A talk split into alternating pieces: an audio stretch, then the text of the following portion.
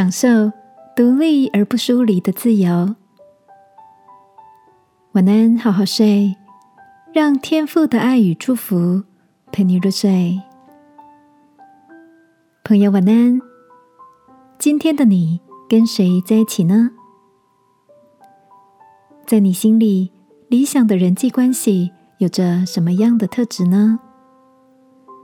一直以来，我都是一个很需要独处的人，但我同时也很享受与好友、情人跟家人们各自的相处时光。对我来说，不需要常常见面，时时黏在一起，但一碰面时，却又能感到心灵相通的默契，就是人际互动里最美好的距离。那天，好友 Alice 跟我分享她的恋爱成长史。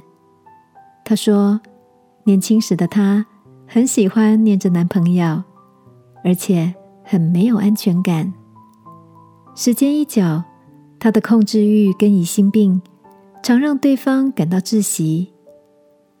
步入熟龄的她开始懂得把自己的重心放在经营事业和生活上，不再24小时紧迫盯人的围着男友转。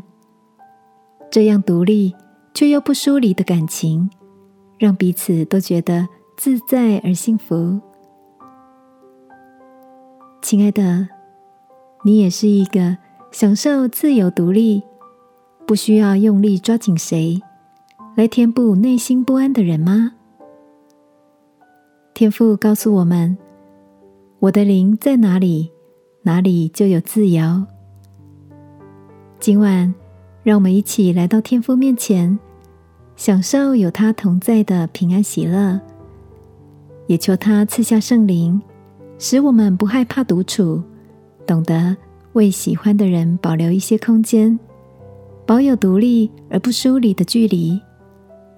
也求天父祝福我们心中所看重的每一位家人好友，都能享受这样的自由。